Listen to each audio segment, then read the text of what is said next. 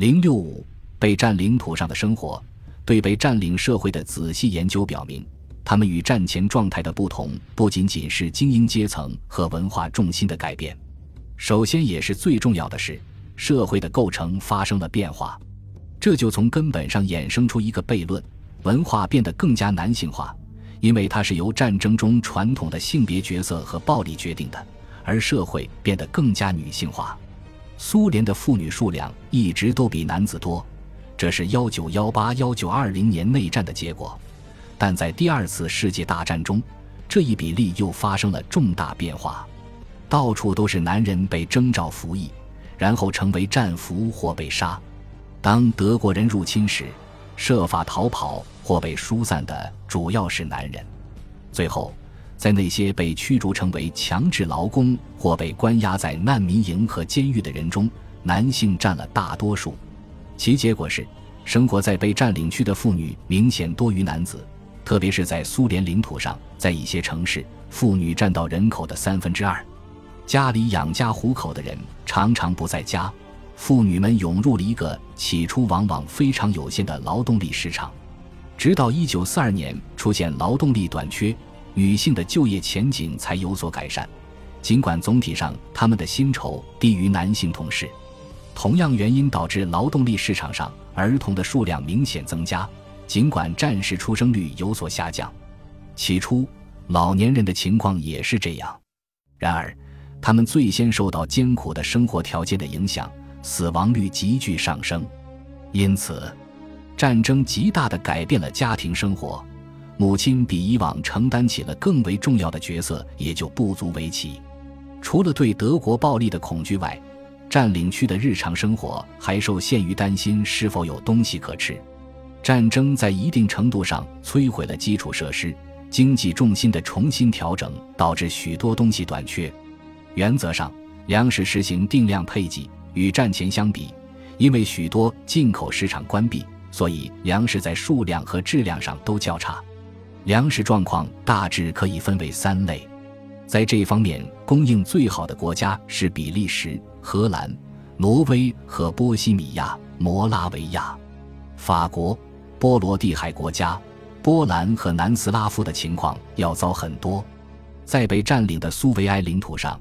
这种情况多半坏到灾难性的程度，在被占领的苏联东部领土，特别是大城市，德国人实行的政策接近于饥饿政策；而在被占领的希腊，多重因素引起粮食短缺危机，这在意大利占领区尤为严重。在战争的最后几个月，在幺九四四幺九四五年冬天，占领国故意实施饥饿封锁，以打击荷兰北部的罢工。粮食短缺并不是同等程度的影响到每一地区的人口，重工业工人的口粮是最慷慨的，而犹太人的口粮是最微薄的。总的来说，有工作的人获得更好的配给，军需品工人占有最大的份额。影响不同的另一个因素是，城镇居民可以获得额外的供给，例如从乡下亲戚那里，而独居的老年人只能依靠自己。因此，处境岌岌可危。由于德国的财政和劳工政策，日常生活变得更加困难。在大多数国家，为了更容易地为占领区秘密提供经费，本国货币价值下跌。尽管占领当局下令冻结工资和物价，但随着物价的迅速上涨，很快就形成了广泛的黑市。在德国占领希腊期间，希腊出现了恶性通货膨胀。德国人被迫稳定货币。总的来说，被占领国的工资实际购买力明显下降，因此，在许多地区，人们的健康状况恶化也就不足为奇。药品短缺，医院被德国军队征用，以及犹太医生被屠杀，这些使得问题更加严重。例如，在波兰和法国，相当一部分学龄儿童患有营养缺乏症。许多地区的工作年限也发生了重大变化，尤其是在波兰和苏联，企业的破坏和关闭首先导致了失业率的急剧上升。在西方，市场的丧失和企业的倒闭带来了类似的影响。与德国本国一样，占领当局很快采取措施，对劳动力市场进行监管和控制。德国的职业介绍所是所有被占领土上最重要的机构之一。在波兰和被占领的苏维埃领土上，德国颁布了一项普遍的义务工作令，基本上每个有工作能力的人都有义务登记。德国很早就开始招募工人，起初这是自愿的，但从1941年底开始，波兰和苏联的招募活动变得越来越强制，于是合同工作变成了强制劳动。最迟到1942年秋。西欧和北欧也开始强制招募。幺九四二、幺九四三年，警察和德军积极地征招新兵。由于那时已经几乎没有登记失业的成年人了，占领当局便将目标转向年龄更小的群体。当乌克兰的突袭行动在一九四二年夏天达到高峰时，被抓获的主要是十四至二十岁的女孩，她们被安排在德国家庭或农场工作。最后。在一九四三年，德国人将他们从游击队势力强大的地区举家驱往德国。对于新兵来说，风险各不相同。西欧强制劳工的条件比批工人和东方工人要好，他们被安置在兵营里，待遇极差，经常被编为罪犯。大约八百五十万人来到帝国工作，其中大约有一点五万名东欧工人没能活下来。虽然对在德国或奥地利进行的强制劳动已有充分研究，但我们对被占领土上强制劳动的了解仍然显得零碎。这种情况也集中于波兰和苏联。农民和农场工人由于没有充分完成他们的定额任务，所以同可疑的游击队员和其他人一起被关在许多工棚里。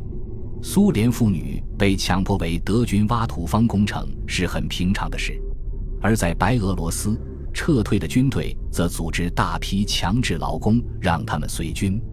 总的来说，可以认为被占领土上的强制劳动几乎和德意志帝国一样普通。总的来说，要避免以这样或那样的形式为德国人工作是不可能的。军火工人情况也如此，就如同农民必须向占领者交付定额产品一样。为了维持占领地的公共生活，他们没有任何办法避免合作。地方行政、社会和经济服务等都必须保留，公共秩序也必须依靠警察保证。特别是在那些条件异常艰难的备战领土，这些工作是令人羡慕的。工作确保了更好的口粮，并提供人身保护，使人们免于被驱逐到德意志帝国进行强制劳动。由于这个原因，在被占领的苏联。有不少地方政府都人满为患，但特别是在东欧，从事为占领当局提供公共服务的工作是一项很成问题的事业。地方行政当局经常参与对犹太人的迫害，而辅警通常在驱逐或直接屠杀中充当一定角色。民众与加入行政部门的人员之间的关系也出现分化，不少市长或辅警摆出众所熟悉的法西斯分子模样。或者利用他们与德国人的关系，使他们能够在当地获得权利，特别是在乡村，他们通常是占领当局的唯一代表。事实上，土著民众与德国占领者之间的日常接触并不常见。尽管数万德国士兵被部署在许多靠近前线的苏联城市，并逐步超过当地人口，但在一些农村地区，在被入侵后也几乎见不到一个德国人。然而，在城市里，占领者几乎随处可见，为他们工作的人员总是受到优待。在被吞并的波兰领土上，对土著居民的歧视达到了当德国人向他们走来时，他们得避到马路旁的地步。然而，随着时间的推移，民众能够非常清楚地区分哪些占领工作人员是凶恶的，哪些是友好的。一份波兰地下组织的报告指出。只有对大约百分之一的德国人可以毫无保留地持正面看法。尽管如此，当地民众还是适应了与德国人的日常接触，尤其是因为经常需要获得官方文件。而在德国人这一方，许多德国男子利用身处国外及在占领区的权力关系之便，从事性冒险活动。迄今为止，只可能拼凑出被占领土上性暴力程度的一个非常零碎的画面。但在东欧情况似乎相当严重。德国军队在被占领土上为士兵开设妓院，然而与当地妇女的亲密关系是日常生活的一部分。只要不是犹太妇女，德国当局就会容忍这种关系。在这些关系中，妇女的动机是多种多样的，从贫穷导致的卖淫到寻求保护，再到真正的恋情都有。然而，这些妇女如同荷兰的唐蜜，被大多数当地居民视为叛徒。解放后，他们经常受到严厉的惩罚。他们即通过这种私通关系生下的孩子，在很久以后也都受到歧视。对占领者一方的暴力干预主要针对男子，他们被认为比妇女危险得多。然而，在针对犹太人、吉普赛人和精神病患者的犯罪案件中，以及在对游击队战斗中的屠杀案件里，这些区别没有得到遵守。德国占领下各地区的日常生活存在巨大差异，在丹麦，甚至连公共生活都得以继续而几乎没有中断，而波兰的城市却目睹了犹太区的大规模死亡和犹太人被野蛮驱逐到灭绝集中营。在荷兰，经济蓬勃发展，而在游击队活跃的东欧地区，德国占领者不断威胁要进行报复性射杀，因此。有必要更详细的确定暴力在哪些地区，在什么时候发挥了重要作用，以及暴力针对的对象。在被占领的波兰、苏联西部和塞尔维亚，暴力几乎无处不在。这是大型犹太社区的基地，也是灭绝集中营的所在地。在这里，数千名红军士兵在德国战俘营中丧生；而在白俄罗斯和俄罗斯，屠杀是对游击队战争的一部分。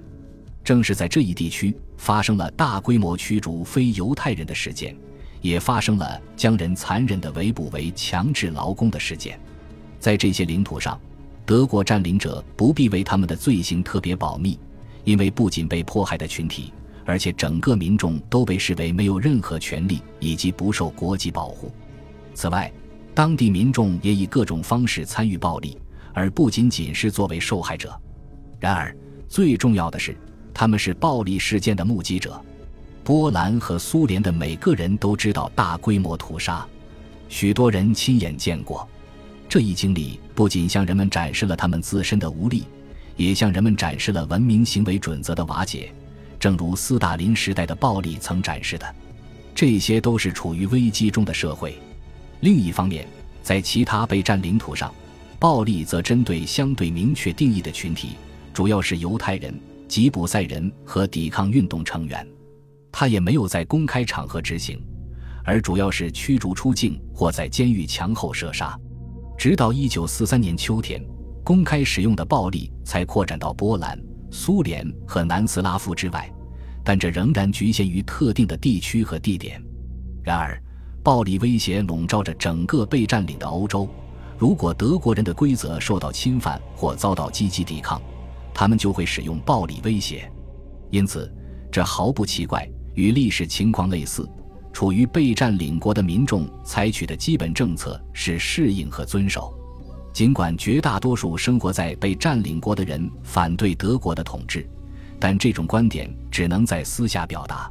抵抗运动起源于旧的组织，如前军队或共产党的分散组织，或在苏联国家机关中工作的组织。直到一九四二年末、一九四三年初，抵抗才得到了更广泛的支持。在东欧，年轻人成群结队地试图躲避那些派出去强迫他们成为强制劳工的小分队，而各地的情况都变得越来越明晰：德国人将输掉这场战争。直到一九四四年，抵抗运动才发展到其战后神话所描述的规模。当然，他们还不是广泛流行的运动。转入地下是极其冒险的，不仅德国机构积极调查所有的抵抗组织，而且这些组织被告发的风险很高。毕竟，人们，特别是东欧的人们，会使他们周围的家人、邻居、整个社区置于遭报复的危险中。